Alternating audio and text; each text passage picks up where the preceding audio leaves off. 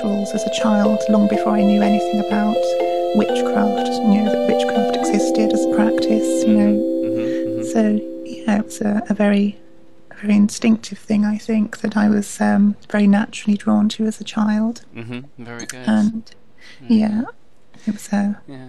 So, yeah, ladies, ladies and gentlemen, we're talking with uh, Gemma Gary. Uh, Gemma is a British craft initiate and an occultist, a writer, an artist, an illustrator, and mm-hmm. a trustee of the Friends of the Boscastle Museum of Witchcraft.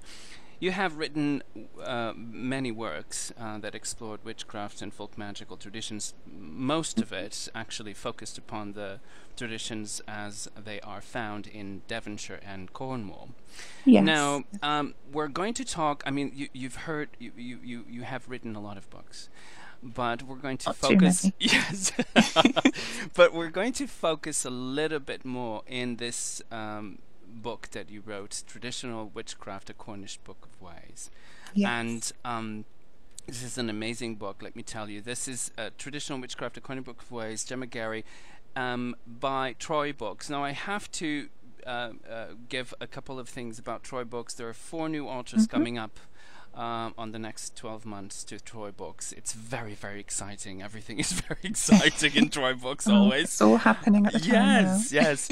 Devil's Plantation uh, by Nigel Percy is going to come up also. Um, there's another book called The Black Dog Folklore, and it's all about ghosting appearances of black dogs all over you know mm. the world uh, by Mark Norman. Oh, um, oh, yes. After The Devil's Plantation, that comes up also. So very, very exciting oh, news. It is indeed, yes. it's enough to keep us busy, I absolutely, think. Absolutely, so, absolutely. Yes. so tell me, um, what was the, the real? I mean, we're talking about uh, tro- um, the uh, traditional witchcraft, the Cornish Book of Ways. Mm-hmm. Um, you made the illustrations of this book.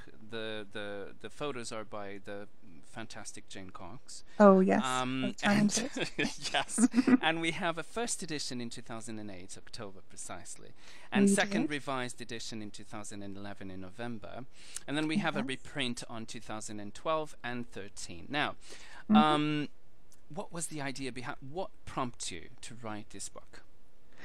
Oh gosh, well the ideas um, behind the book were really around a long time before I actually got around to writing anything. Mm-hmm. It was um, really born from various different things, starting, of course, with my own practice. Mm-hmm. Um, you know, this was long before I was involved with magical groups or anything. My solitary practice was um, one in which I was very interested in linking it in to the, the local lore and the magical traditions of Cornwall. Mm-hmm and so there was obviously a wealth of um, different informations I could draw upon. Uh, most popularly, of course, there's the um, collections of Robert Hunt and uh, William Bottrell, who um, in the eight, uh, 19th century collected a lot of lore from you know witches, wise folk, and also you know the people who had interacted with these people and also the folklore, a lot of stories about these people. And so there was um, a lot of material there for me to draw upon. And I saw these as things that I'd like to try and put into practice in some way and to adapt them for modern day practice. Mm-hmm. Mm-hmm. And the, the second influence really was um, what's known in the UK as modern traditional witchcraft, because although in the um, the folk collectors material, it's all operative magic. Yes. What was really missing for me was the um, the ritual side of things. You know, I enjoy operative magic, but I also like very much and enjoy ritual. Mm-hmm. So a ritual structure was needed, and at the time I was um, friends with witches in East Anglia, who were very involved with the Robert Cochrane um, style of witchcraft which in, in Britain is one of the um, you know the movements within traditional witchcraft, mm-hmm. and so that really fitted nicely to provide the, the structured ritual content. Because you know in Cornwall you have um, things like conjuring staves and um, you know, circumambulation around holy wells and stones and what have you for magic. And those things obviously are found in Robert Cochrane's uh, tradition of witchcraft and also working with the spirit world as well. So these things tallied very nicely together indeed. Mm-hmm. If you just heard a flappy noise, that wasn't me, that was the dog. That's okay. yes. That's fine. Now, you, you do say that following the first um, uh, availability of the book, it became clear that the interest of this um, in contemporary path of, of, Cornish traditional witchcraft was larger. Um, yes. And and you know the, the, the, the response to this. So this is the next question. How was the response to this? Of course, it was like probably overwhelming. it was very bizarre. Yes. Um, when I first decided to write a book, it was really with the intention of just getting it printed and peddling it around locally through a few shops, you know, just to drum up some interest locally because, mm-hmm. You know, there is a pagan community in Cornwall, but um, I, what I found lacking was an interest in um, the Cornish methods of magic and Cornish tradition and folklore and what have you. Mm-hmm. And um, so yeah, the idea was to you know put these little booklets around and what have you, and see what came of it. Mm-hmm. And um, of course, Jane had you know, she's a multi-talented person. she's um, you know she decided, you know, why don't we do it ourselves? You know, just print and produce the books. Mm-hmm. And um, put these online, and before we knew it, we were having orders coming in from all over the world, and hardly any selling in Cornwall. I mean, a few have sold in Cornwall, but you know, we had you know Jerusalem, Alabama, and goodness knows all over the place, really. Wow. Yes, it was. Now, tell yeah. me one thing. now, how is this possible? We're talking about um, a tradition or, or, or practices that are very much imbued into the landscape, and we're going to talk about this later. Yeah. Um, and w- they're very much into the land, and, and you know, it's the knowledge of the land. I mean, the the, the whole mm-hmm. practice is, you know, is embedded into this landscape geographically.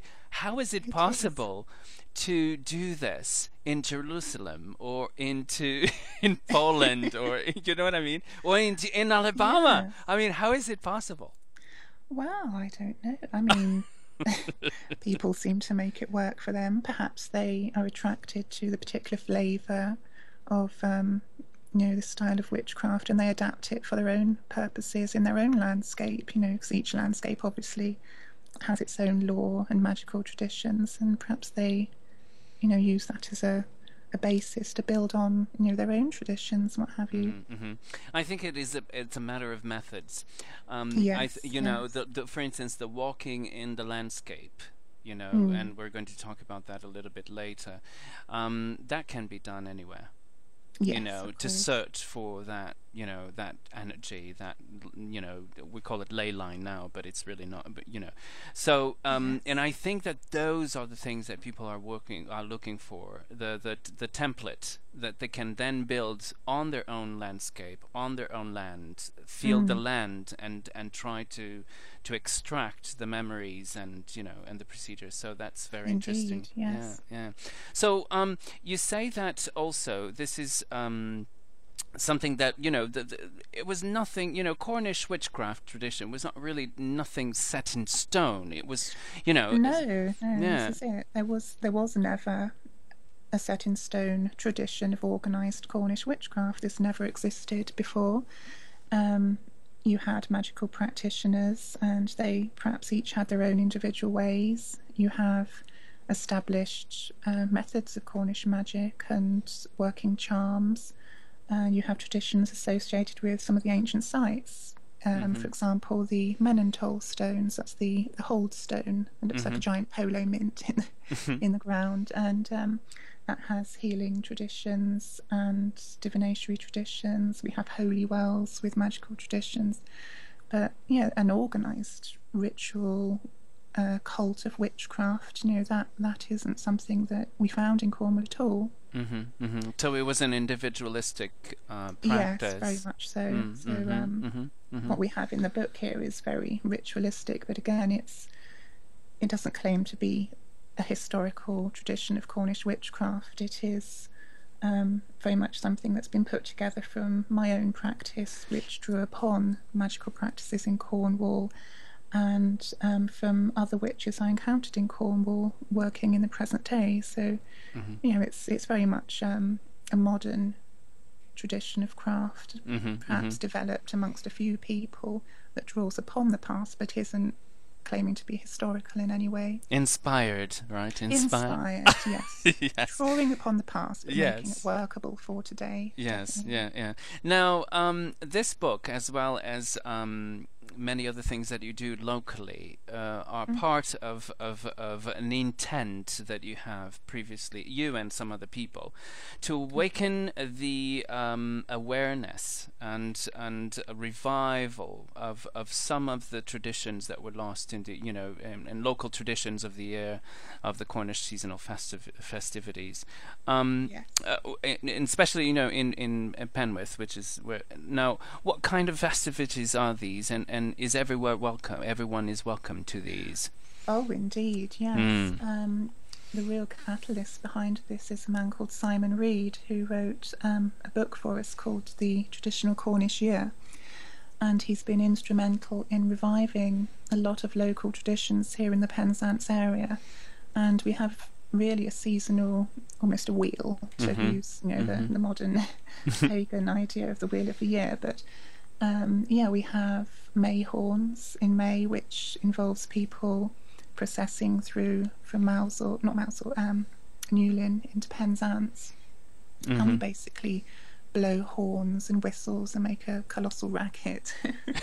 it sounds like fun. Yes, scaring away the, the last lingering spirits of winter and what mm-hmm, have you. Mm-hmm, mm-hmm. Um, and an old tradition that um, was involved in mayhorns in the past was making whistles out of sycamore mm-hmm, twigs mm-hmm. and what have you. Mm-hmm. And you had the old mayhorns, the big tin and copper horns. So yeah, it's mm. a good excuse to dress up and make a racket. Absolutely, absolutely. It's great. It's great. So now, um, let's let's move to historical figures. You know, one mm-hmm. of those that you know, and you talk about this in in the book a lot. Um, not a lot, but you know, you have the introduction, and then you have a couple of them.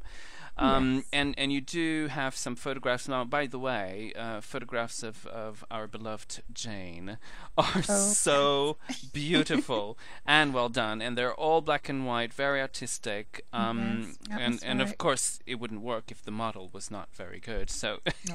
you. you are. So uh, now, she's a clever stick. Oh, she, she is. She is. now, uh, tell us about uh, Granny Boswell. Yes, she was um, one of Helston's most famous witches. Of course, there are many witches and yes. um, cunning folk and uh, wise folk in Cornish tradition, but I suppose Granny Boswell and Tammy Blee are the ones who turn up or are most written about. Mm-hmm. And um, she was of Romany origin, and she married um, a Romany, and um, yes, she uh, practiced magic for mainly for young women who wanted to um, ask questions about their future lovers or future husbands and what have you. She made little charms for people grisly charms, including spiders in bags to hang around your neck and what have you. yeah, it's all good. Now, Cornish stuff. now, now, tell me one thing. I know that most of these things come out of William uh, Bottrell and all of those historians yes, and chronicle, yeah. you know, people at the time that actually, uh, you know, collected these things. Mm. Now, is it possible to draw from their accounts um, anything, or at least be inspired, to apply to Cornish witchcraft today?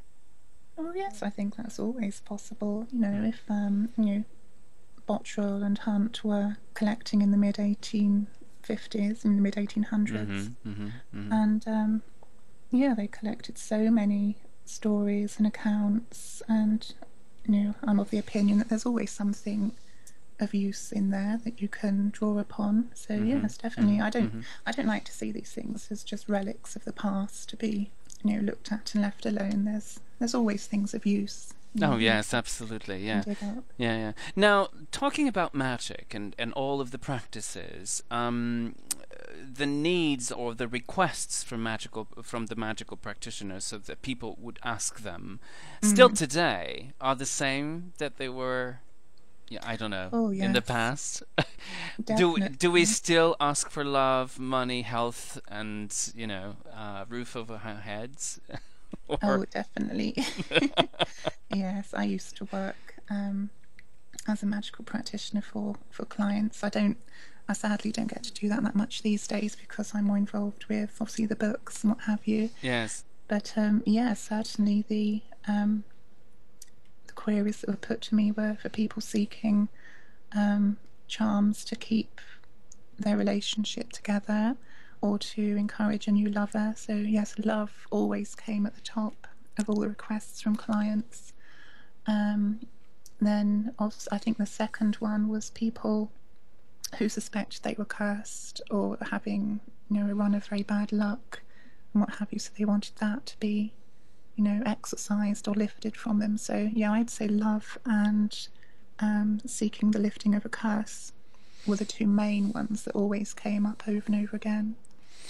Now, Mark is very, very um, partici- he's participating in the chat room. I'm just seeing. oh, and he said, yes, yeah.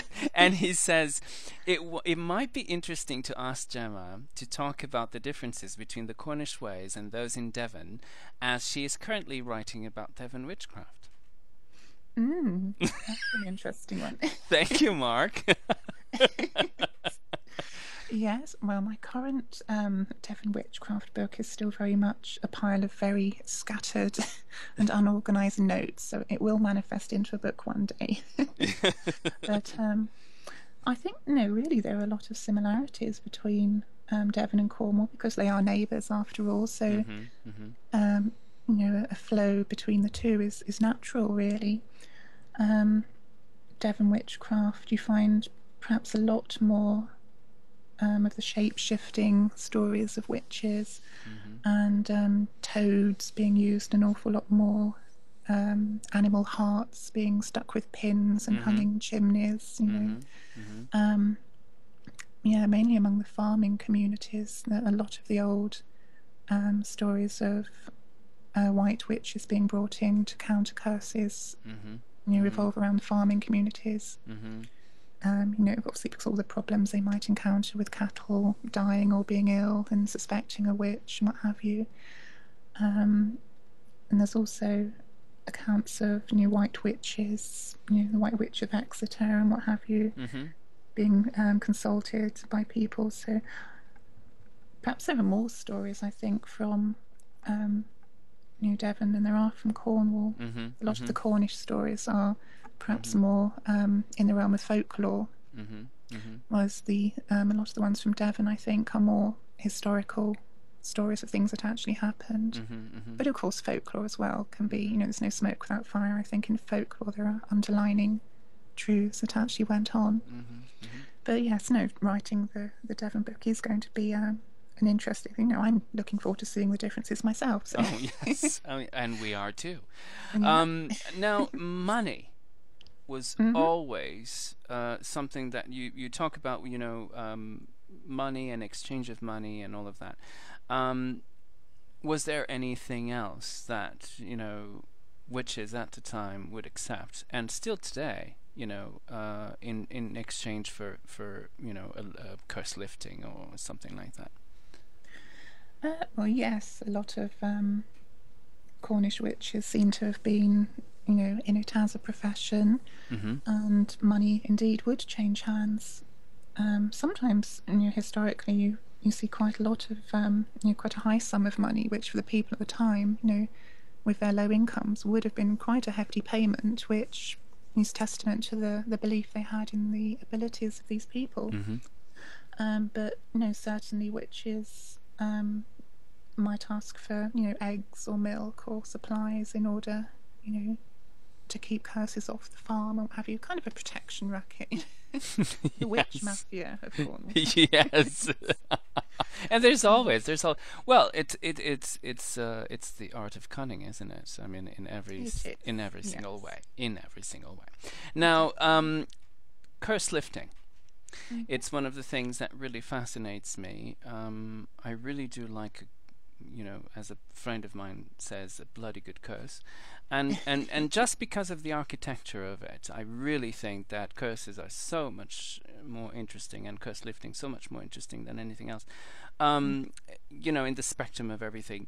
Uh, it's still today do we practice this? I mean, are people who come to the practitioners today asking for curse lifting, and and and did the causes of the curse lifting actually change it from ancient times or for, for, from the past to now? I mean, it, was it always envy, or was it always, you know, some kind of hatred, or uh, what was it that drives it that you found out that was the cause of this? Mm-hmm. Well, in, there's an interesting difference between the um, clients that come for curse lifting today and the ones you read about in the past. Mm-hmm. The past clients tended to want to know who the curser was, and the witch or peller might perform a divination to show them who the person was who had placed a curse on them and yes. then act accordingly. Yes. Today, for some reason, people aren't so interested in finding out who the person is. They just come to you and say, I am cursed. This is happening to me. I'm experiencing these runs of bad luck. Can you lift this curse for me? Mm-hmm. So yes, um, that is an interesting difference between the two. Very interesting. So they, mm. they don't want to know who it is. They just want just to get rid of it. Yeah, yeah, just get rid of it. Yeah, yeah. um, uh, and this is well, you know, uh, again, you know, money and all of that. Now, cunning folk, charmers, white witches, conjurers, pellers. Mm-hmm. What are the differences here? Well, the um, the folk collectors seem to like to pigeonhole people neatly into little boxes, but I yes. I think reading through the stories, these people really overlapped quite a lot in what they did you know, I mean, white witch, a white witch is of course a, a misnomer because they were also entirely capable of cursing. Mm-hmm.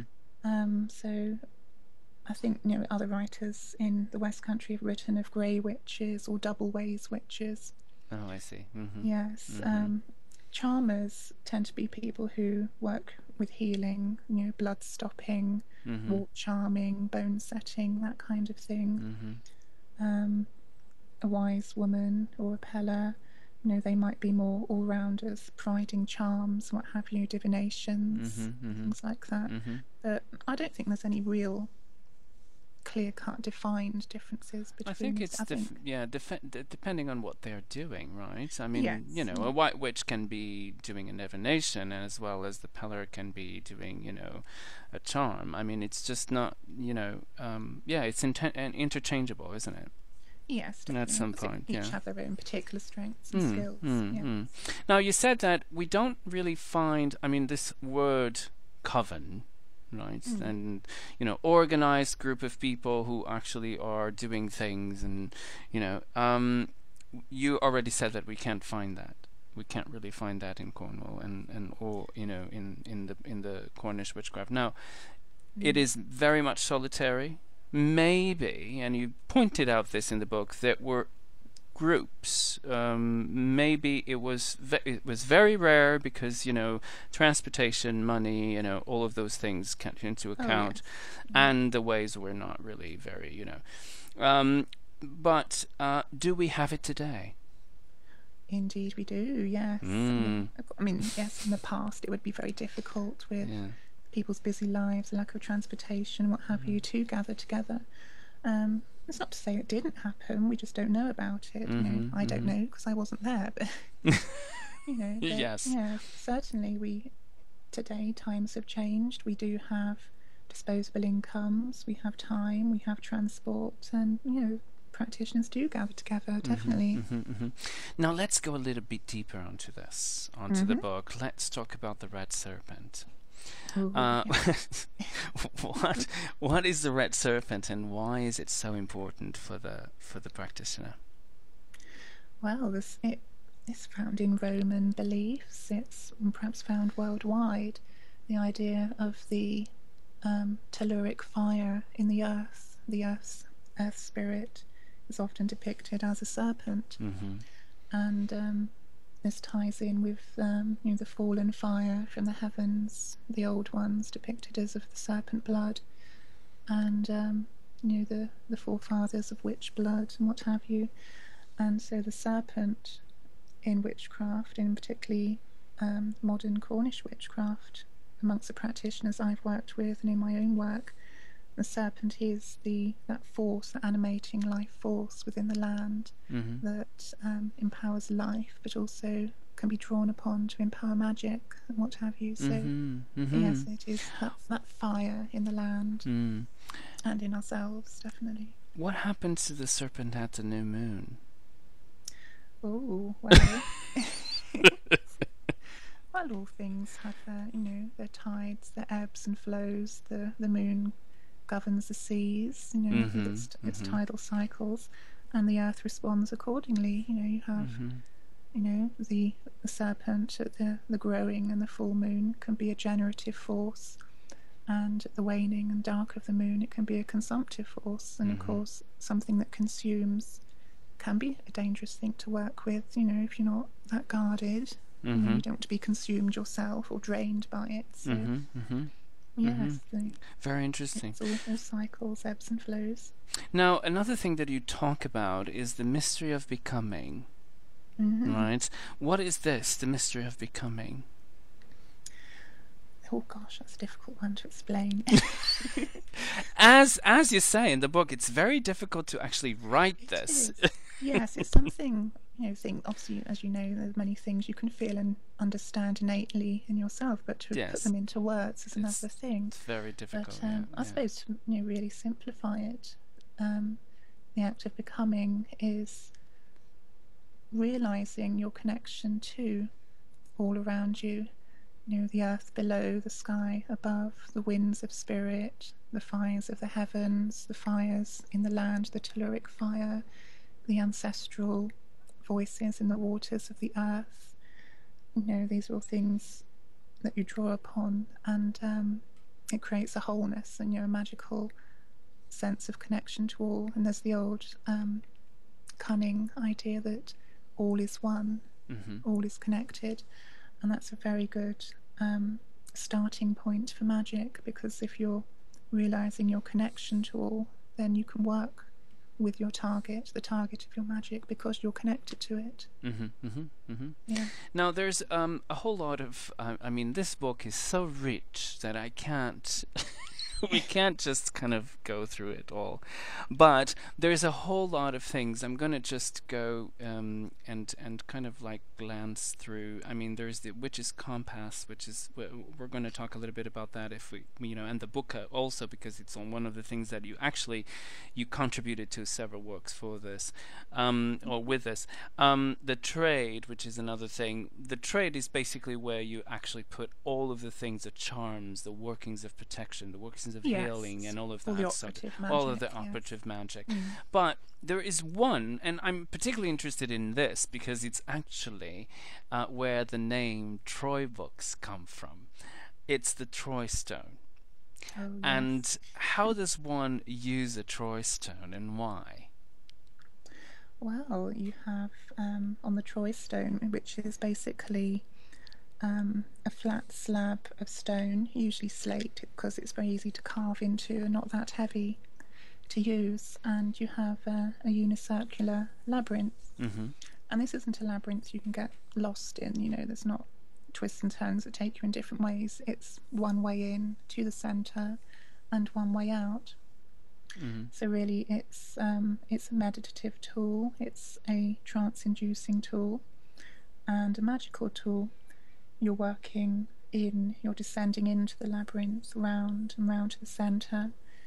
As you go, you're turning clockwise and then anti clockwise, so it's you know, creating that balance, and then you arrive at the centre, and then, of course, you work your way out again, clockwise, anti clockwise, and out of the labyrinth. So it's um, it can be a work of creation. You go into the labyrinth, you get rid of something, you leave it there, as you're working your way out of the labyrinth, that could be a generative work, and you come out of the labyrinth with that which you desire, and you, you know, a new magical goal, as it were. It's a wonderful, yeah. wonderful tool, isn't it? Yes. Full mainly, of uh, mainly a meditative tool. It's Yeah. very, very useful for inducing Yeah. light trance states, Yes. um, particularly in before divination work. I use it a lot for that. hmm hmm hmm Now um, we have to jump, Gemma. We like a can't really. Who is Buka or Buki? ah, the Buka. Yeah, the Bucca um, or Buka. Buka. I said old- Buka, did I? Buka. you yeah, do. Buka. You can yeah. say Buka if you want. Go The, ahead. uh, it's um, a very mysterious deity that, uh, for me, it's a deity. In um, Cornish lore, it seems to have been degraded towards um, a goblin status or a naughty spirit, hmm whereas um, there are ideas that before it was actually some form of deity that has been degraded because it's you find parallels with Booker and Puck and Mhm, Boo hmm in different cultures, and these quite often relate to a goat form deity or a goat spirit. And um, you know, the Bucca for, and this is something I encountered when I first became interested in Cornish folklore and researching it. The Bucca came up and for some reason grabbed my attention and became a focus for my work. But also when I first became involved with um, covens and other witches um, operating in West Cornwall, the Bucca kept coming up again and again. It seemed to be a focus not only for my work but for their work as well. So, hmm hmm um, you know, it seems to be a deity that personifies that that rift or split in the veil between the worlds. Um, a personification of mystery and of magic hmm hmm associated with um, the sea and with storms that come in from the sea across the land. And it is also a chthonic spirit as well, because farmers would leave um, mouthfuls of ale as offering to the Bucca in the land. I would I would never say it Buka again after I heard that. Now this is a question for you. Gwither, gwither, or do? Or Oh, don't. why not all? now we have to define this. oh yes. Well, you have you know, Bucca is um, for those that work with Bucca today. It seems to be very much um, the idea that Bucca is a dualistic spirit because you have Bucca Dhu, who is the black Bucca, um, more associated with storms and perhaps the, the folkloric devil as a, you know as distinct from the church devil. It's a very different thing, and um, the chaotic forces of nature. And you have Bucca Gwidden, the the white Bucca, the um, benevolent Bucca, if you like. hmm hmm So it's you know they're two sides of the one thing, the light and the dark. So in Bucca, you have a deity of balance hmm hmm and of union, and you know, perhaps for me the light betwixt the horns is a very good symbol of the the union of that balance. The two horns representing the two, the light and the dark, and then that mystic fire in between, which is the union of the two. So Mystic, gosh, yeah, mystic. very deep mystic Yes. things to meditate on yes, this is you know we we just it, it we have we still have time to talk about all of this. Now let's jump again to tools. I'm so sorry to the listeners because you know we could hear we could be here like three hours, and of course you know poor Gemma would just be you know uh, talking forever. Now tools, um, beyond the natural tools of wisdom. Force of the serpent that we know that you know, and the waters and the wind and all that. What other tools are, are there to help us in the cunning in the cunning and the cunning arts? Oh, of the the physical tools, of course, we've Mm. covered the the Troy stone, the the labyrinth stone. Yes. Um, there are staves or sticks that are used. Again, a lot of um, the physical tools that are used um, in the book are very much inspired by a lot of the things in Cecil Williamson's collection in the Museum of Witchcraft Mhm. Mhm. because um, you know he had he put together this amazing collection of items that drew upon the work of West Country wise women and cunning folk and witches, and these again are all things I was fascinated in. You go into the museum, and these are all things that you just don't see anywhere else. You don't read about them anywhere else. They're all very unique mm-hmm. items that I thought, wow, you know, let's try some of these things and you know, put them into use. And you have things like the the talking stick, where um, Cecil advises burying one end of the stick into mm-hmm. the ground, and mm-hmm. you have the forks of the stick. You know, so it's very much like the the stang of modern traditional witchcraft. Mm-hmm.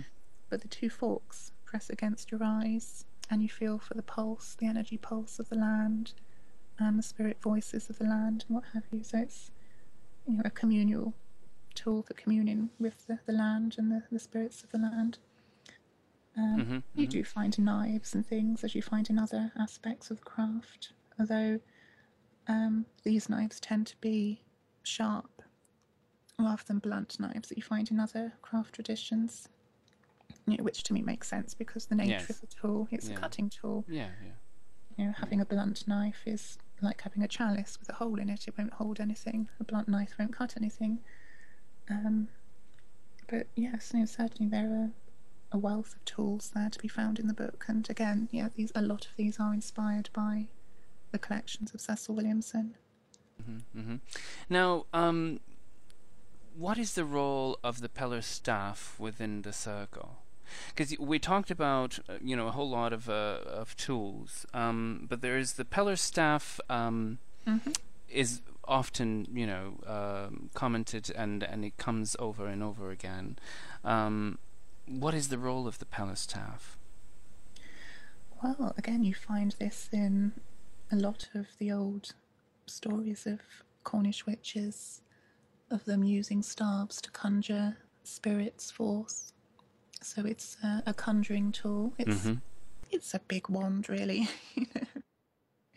um, it's also very much akin to the stang. It can represent the horned one, the altar, the the rend, the portal between this world and the next. Mm-hmm, mm-hmm.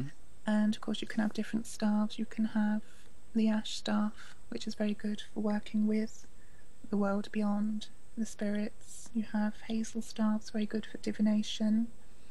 And of course, the dreaded blackthorn staff for dealing with naughty people doing a bit of blasting.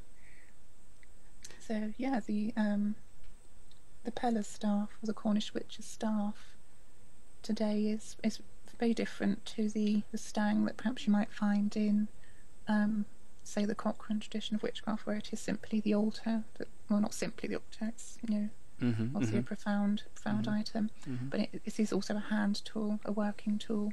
Mm-hmm, mm-hmm. Now yes. we talked about um, the tools. Now there is the witch's compass, which is basically uh, the compass is basically the circle or the, that hollow, you know, um, space that is created by um, by the pillars. Now, um, they do. Does the compass works always the same way?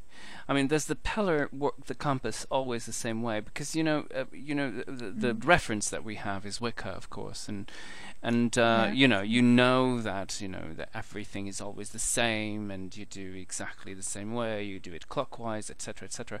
Is it possible? Uh, to do it any other way in in the uh, the uh, in this? I mean, it, how how does the Peller does it in and works it?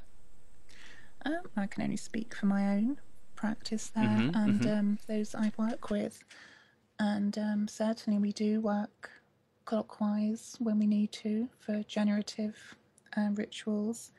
Um, seasonal rituals for the, the growing half of the year. Mm-hmm. These are very much um, clockwise or with the sun rituals. Um, rituals that are with the, the waning moon and the dark of the moon and the waning tide of the year. We do work against the sun or anti clockwise in our conjuration of the circle. So, yes, no, both ways are entirely possible. So much more diverse. Now, the. what is the different sometimes? Yes, yeah, yeah. What is the walking the round? Oh, the walking of the round is um, very much like the you know, treading the mill again that you find in um, Cochranian influenced craft, um, sabbatic craft, and what have you. Mm-hmm, mm-hmm. It's um, something again that I I encountered with my friends in East Anglia who wrote to me about um, Alexandrian Craft. Mm-hmm. Uh, I actually know how Alexander's did do it. There's lots of um, footage of know the Sanders coven. They are circling around the fire, mm-hmm. and um, you know this is something I encountered when I first became involved with a traditional coven in Cornwall, and it's it's a meditative technique. It's um, a technique of conjuration, of invocation, and in my coven rites, we always first circle against the sun or anti-clockwise, which is a gathering in. It's a gathering in of the the virtues of the spirits of the quarters and of the deity that we're working with. Um, it could be quite a long, grueling process mm-hmm, mm-hmm. You know, where you're intensely focusing upon the deity or the spirit or the mm-hmm, virtue that you're calling mm-hmm. upon for that particular working. Mm-hmm. And that doesn't stop until either somebody collapses or there's phenomena which indicates that that presence is there. Mm-hmm. And then, of course, you have um, other rounds or mills which are with the sun, and these are more energetic, and these are for raising those powers that have been called in, those influences and virtues. So, yeah, you have an anti clockwise mm-hmm. gathering in, a stirring in, and then a clockwise raising and intensifying, and then sending it out to mm-hmm. Do its work. Mm-hmm, mm-hmm. now, um, one of the things that really impressed me um, on the book is that you do talk about the the the role of the elderly or the infirm. Mm-hmm. Which is something that normally it's really not talked about. You know, you don't really care, um, but you do, and and you do say, you know, they do have um, a, a role in in this this compass in this in the ritual itself, and in you know, what do they do, the elderly and the infirm? Well, there's always the option. Um, They're not set sit... aside, right? They're not set aside. No, not, yes. Go and sit in the corner and be quiet. no, it's you know, there's um, always the option for those who don't feel they are up to the, the walking of the round to sit at the edge of the circle and to drum because you know you can keep up the pace of the circle by drumming. Drumming is in itself is a repetitive meditative act, so you can get mm-hmm. out of that. Mm-hmm. mm-hmm. The same things you would get out of actually participating in the round. So, um, you know, there's that. There's also the use of the, the bull roarer or wind roarer, which yes. again, you know, is another repetitive task, a turning, a spinning. So, you know, these are very much things that people can do who perhaps don't have the stamina to, to walk around and around and around and around mm-hmm. in these intensive circuits, but yeah, can still yeah. participate in you know in the task. Mm-hmm, mm-hmm. Now let's talk about the trade. Um, mm-hmm. Threefold law.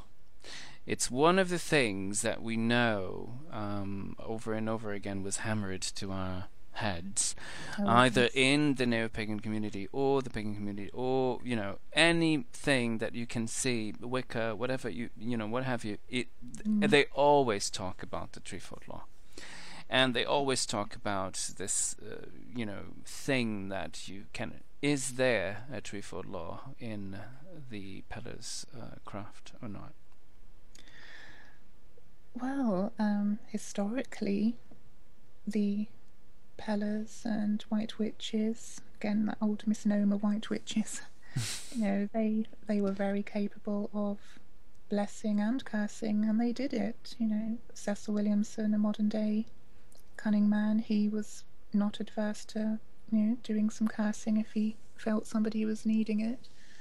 Um, so no, you, you really don't find that within historical Cornish craft and from my experience, you know, modern day practitioners who have that, you know, that leaning towards that style of craft, you know, they they're not adverse to cursing when it's needed, but it's very much, you know, a last resort kind of thing. Mm-hmm.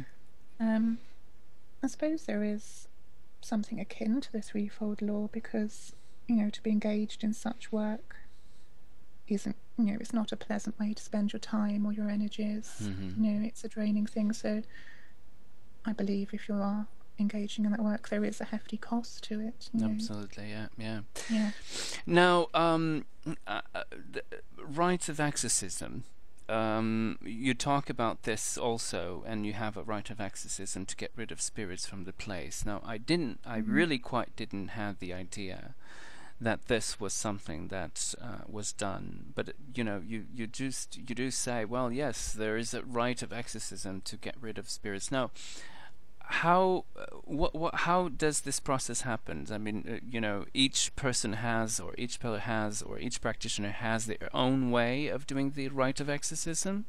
Or is it's pretty much you know they know cer- certain things that have to be followed and and you know um, for instance mm. where to send the spirits you know or something like that. So is there a commonality of about it or or is pretty much individualistic I suppose at its core, there's um, you know the the common mm. goal of the the working. But yes, I suppose um, different practitioners certainly have their own approach. Mm-hmm. Um, the approach I wrote about was very much inspired by um, a Devonian current day cunning man, Jackdaw. He wrote a, a very good um, rite of exorcism using the poppet. So my my witch was very much inspired by his work.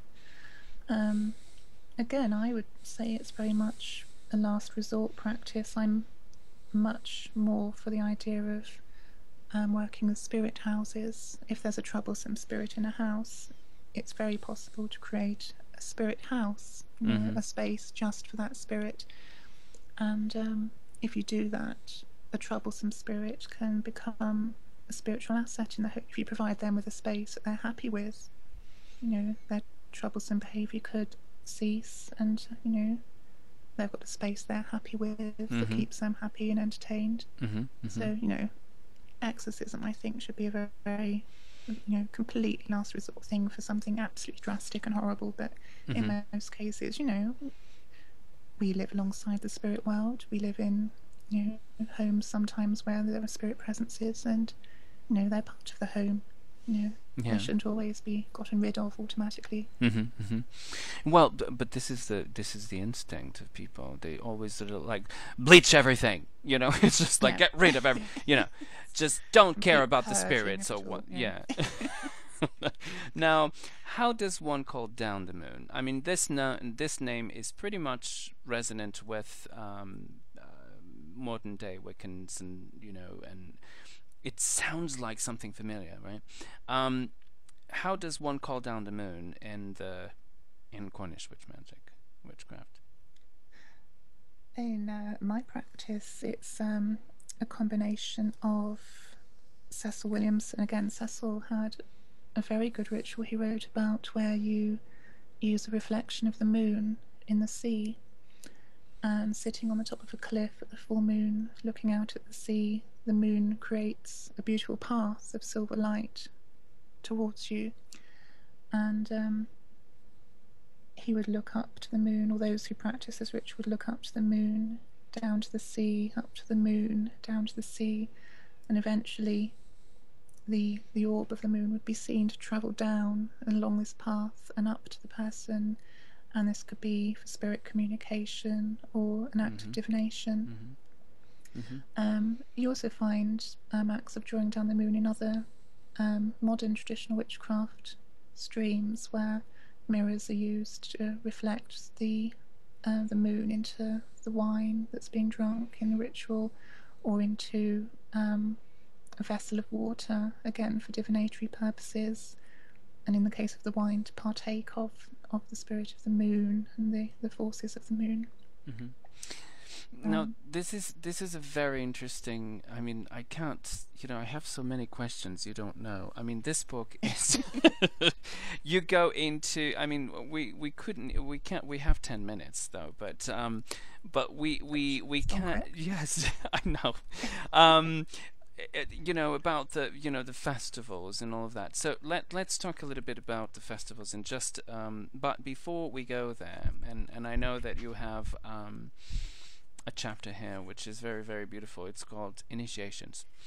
Um, anyone that that it's anyone, right? Um, today they think that they have, and because of the previous, you know, the previous history of the modern witchcraft movement, um, they always think that they have to be initiated.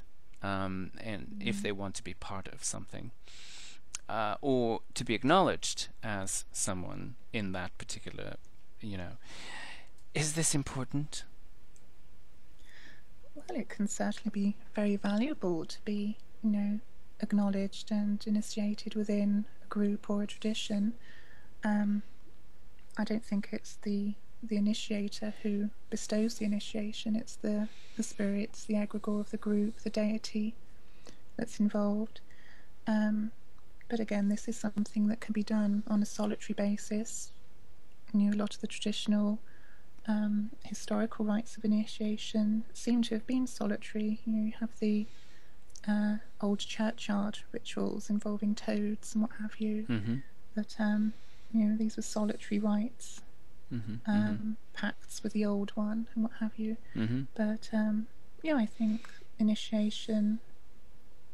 It is an acknowledgement of your entering into a working relationship with the spirit world, a walking away from the you know the normal mundane way of living onto a path of return, a path back to the wild, mm-hmm. and mm-hmm. to you know the other, the otherness, the mm-hmm. strangeness, the mm-hmm. path of power, and what have you. So mm-hmm. initiation is really, you know, it's the initial steps, the decision to cross that threshold, mm-hmm. and that can be done alone. It can be done with a group. You know. Now, um, from the traditional festivals, what which one is your favorite? Oh, I love Montol. can you tell us a little bit shortly, but can you tell us a little bit about it and why do you like it? Again, this is another um, Penzance tradition that was revived by Simon Reed, and it has become this wonderful festival where the people the community just throw themselves into creating the most wonderful costumes.